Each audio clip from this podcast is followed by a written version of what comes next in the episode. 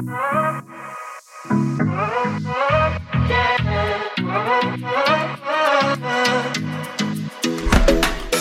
to the Elevate Effect podcast, where we give you the resources to take you from workloads to workflows.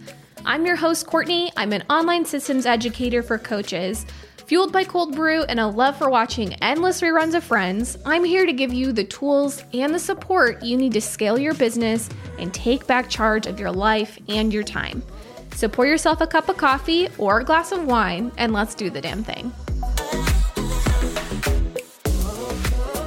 All right, everybody. I'm really excited for today's episode because we're going to be covering how to create and plan your daily schedule. So, having a systemized process for planning your day to day in your business is super, super important. So, whether you're just getting started, maybe you've been in business for a couple of years, or maybe you've potentially just transitioned from uh, working in an office to working from home and you're trying to find ways to manage your time and your schedule. So, Today, in this episode, I'm going to walk you through why planning your schedule is so important and the steps to implement a schedule that works for you, your business, and your personal life. So, a couple of the things I'm going to cover today is obviously why it's important, right? There is a very, very important reason why you want to go ahead and start planning your daily schedule. We're also going to be covering the difference between being productive and busy and then I'm going to go ahead and start walking you through step by step how to actually create and plan your daily schedule. So, like always with our podcast episodes, we want to make sure that we are providing you guys the tools and the steps that you need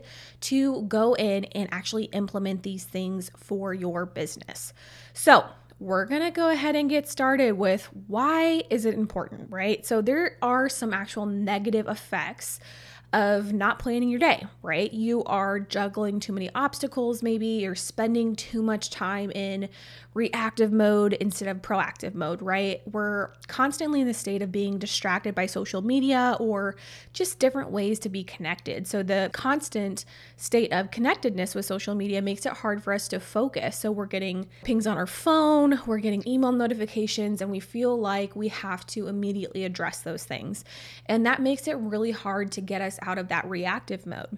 Now, there are a ton, obviously, of positive effects to planning your day, and it's going to really start with helping you to set boundaries. So, it's definitely more of a struggle in the beginning to start setting these boundaries. I personally struggled with it myself, but it does get easier. And planning your schedule is going to help you evaluate what opportunities to say yes or potentially no to in your business because we have the tendency as business owners to keep saying yes to opportunities, even if it wasn't what our business truly needs. And so this structure is actually going to help us to avoid situations like that. And then it obviously helps to promote, you know, deep focus work. So if we're constantly being interrupted by an email or a Slack ping or a text message or a direct message on Instagram, that really interrupts our flow, right? So if we're focusing or trying to focus on a project and we keep getting distracted, it's actually making us less productive because we are having to turn around, refocus, and try to get back into the flow that we were before we started getting distracted by our notifications.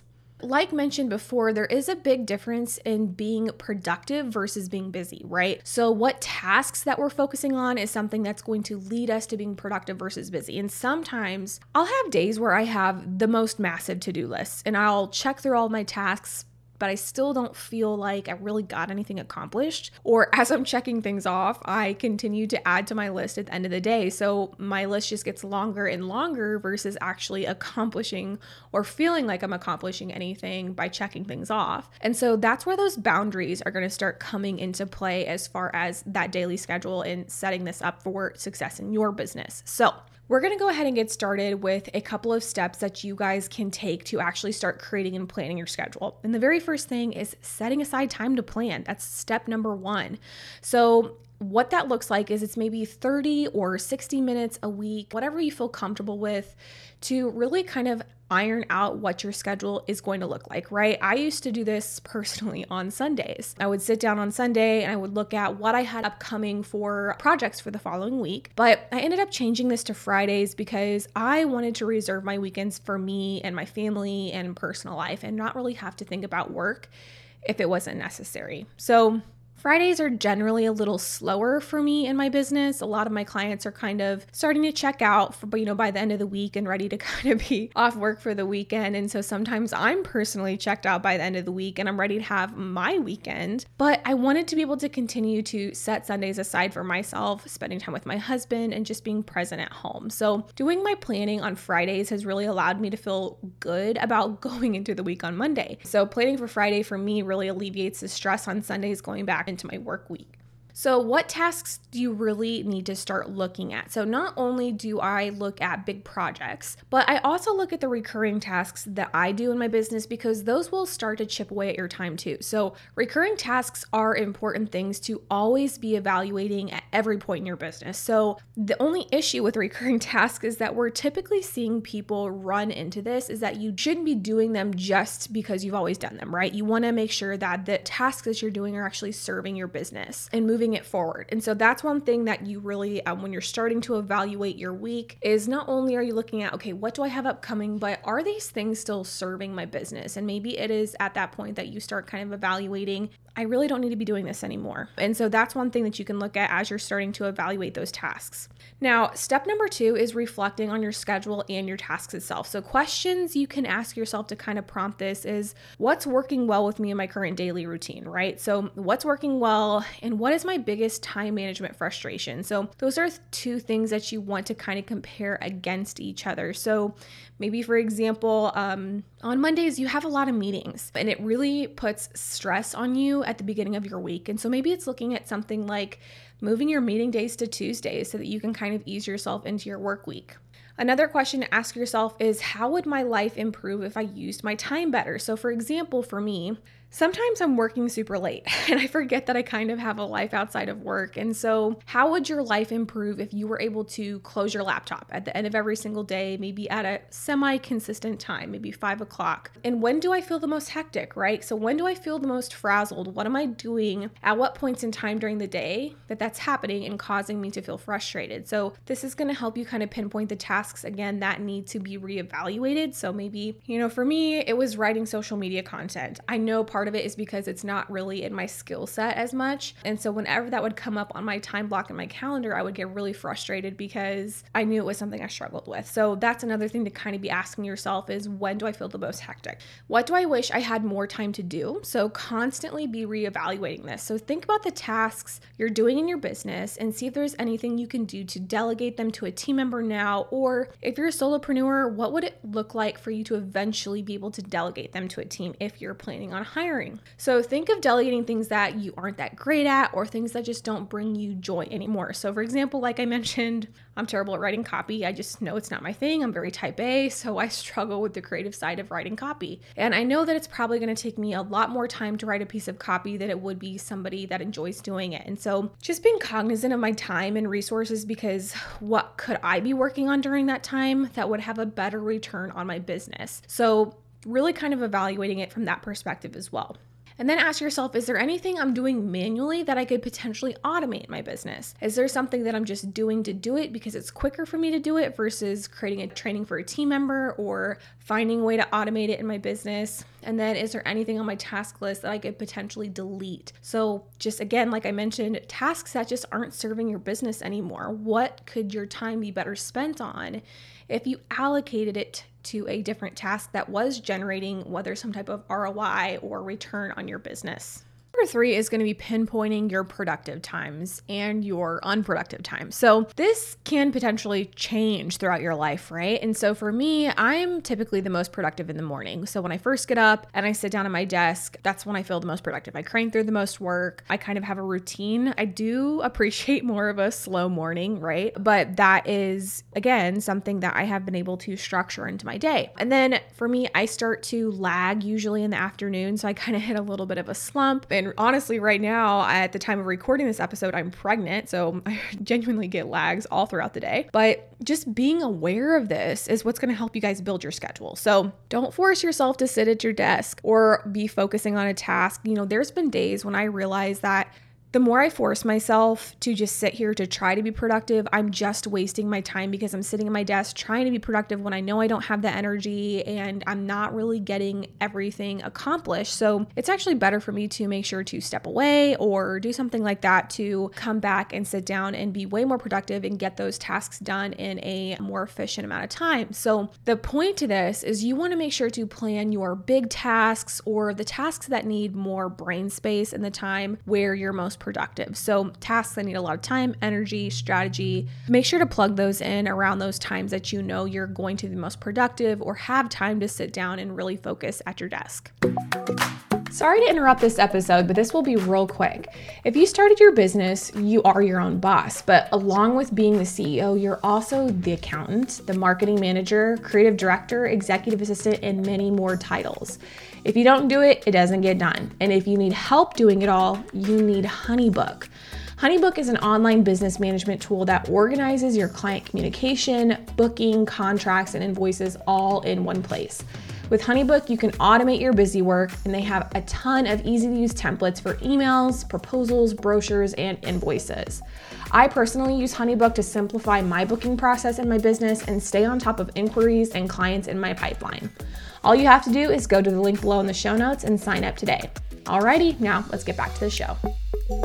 Step four is going to be to actually build your schedule. So you're going to take those recurring tasks and your projects while keeping in mind your most productive times and build them into your schedule. So using a planning tool that works for you, so Google Calendar, or maybe you still like to use a paper planner, there's no right or wrong answer, right? This is really what is going to work the best for you and something that you're going to actually use. So if you know that using Google Calendar is something you've really had to force, then maybe look at what you would be more naturally inclined to use like a paper planner. So I personally do a hybrid method. So I have all of my meetings on my digital calendar in Google Cal. I have all of my tasks in ClickUp. And then I do use a paper planner sometime for some of those more immediate to-do lists. It just makes me feel like I'm getting more things done when I'm actually physically checking something off of my list. Okay, so the next step that we want to focus on is actually looking at time blocking, right? So, time blocking is basically the practice of planning out every moment of your day, whether it be from a weekly basis or a daily basis. But there really are two different types of time blocking. I like to call them close cousins. So, number one is you have day theming, and then you also have task batching. So,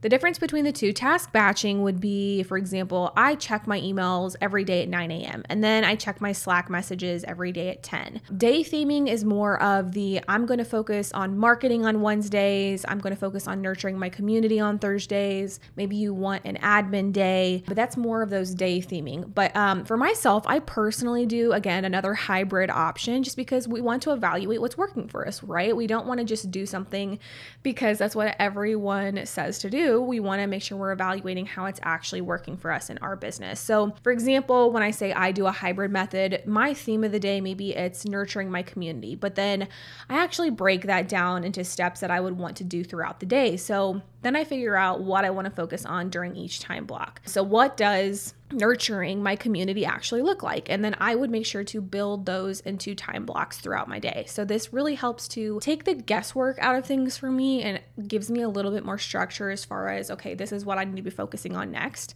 I also have dedicated meeting days. So, I have meetings, or if you were to have meetings sporadically scheduled throughout um, your week, it doesn't really allow for deep focus time. So, if you're bouncing from meetings to tasks to meetings that really chops up your time and your day and you're going to waste time when you have to get back into the groove of whatever tasks you're working on. So having specific meeting days benefits you because you're going to have an increased quality of work. It's going to allow you to have time for big picture thinking and it puts you back in that proactive mode.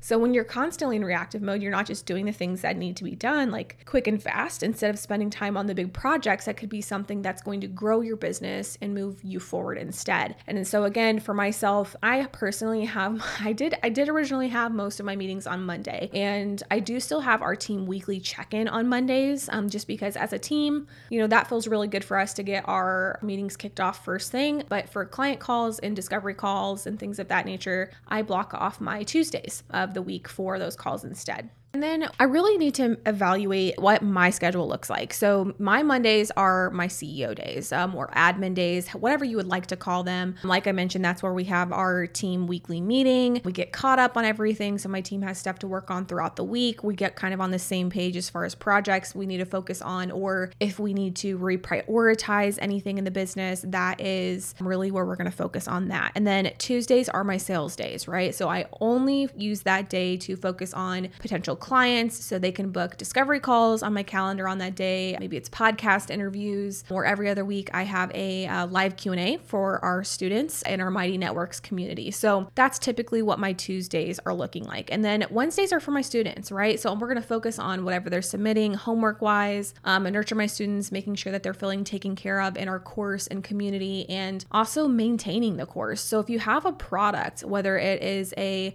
we'll just use a course as an example, you don't want to let that just sit stagnant, right? You want to make sure that you're always evaluating it and maintaining it and keeping it updated. And the best way to do that is to make sure that you are incorporating it into your weekly schedule, or maybe it's a monthly schedule, whatever that looks like. So then my Thursdays are content days. So focusing on any content that's needed for my team from me, the podcast episodes, planning live trainings, things of that nature. And then Fridays are marketing and PR and a little bit of admin. So I set aside my time to plan my next week and some just general important things to note to add into your everyday. Um, number one would be things like scheduling your lunch break or just other breaks in general. So if you don't write it down, sometimes you won't do it. I don't know how many times I have personally sat down to work and then I look at the clock and it's three and I had forgotten to get up and eat lunch, right? So just at least having that in there as a reminder or some type of notification to get up and move, go have lunch, take a break, sign off for 15 minutes, whatever that looks like, just to give yourself a little bit of a refresh time. And then you want to schedule times to log off, right? So for me, this was actually really hard because my husband typically gets home pretty late from work. And for me, it was kind of, I was in this mentality of,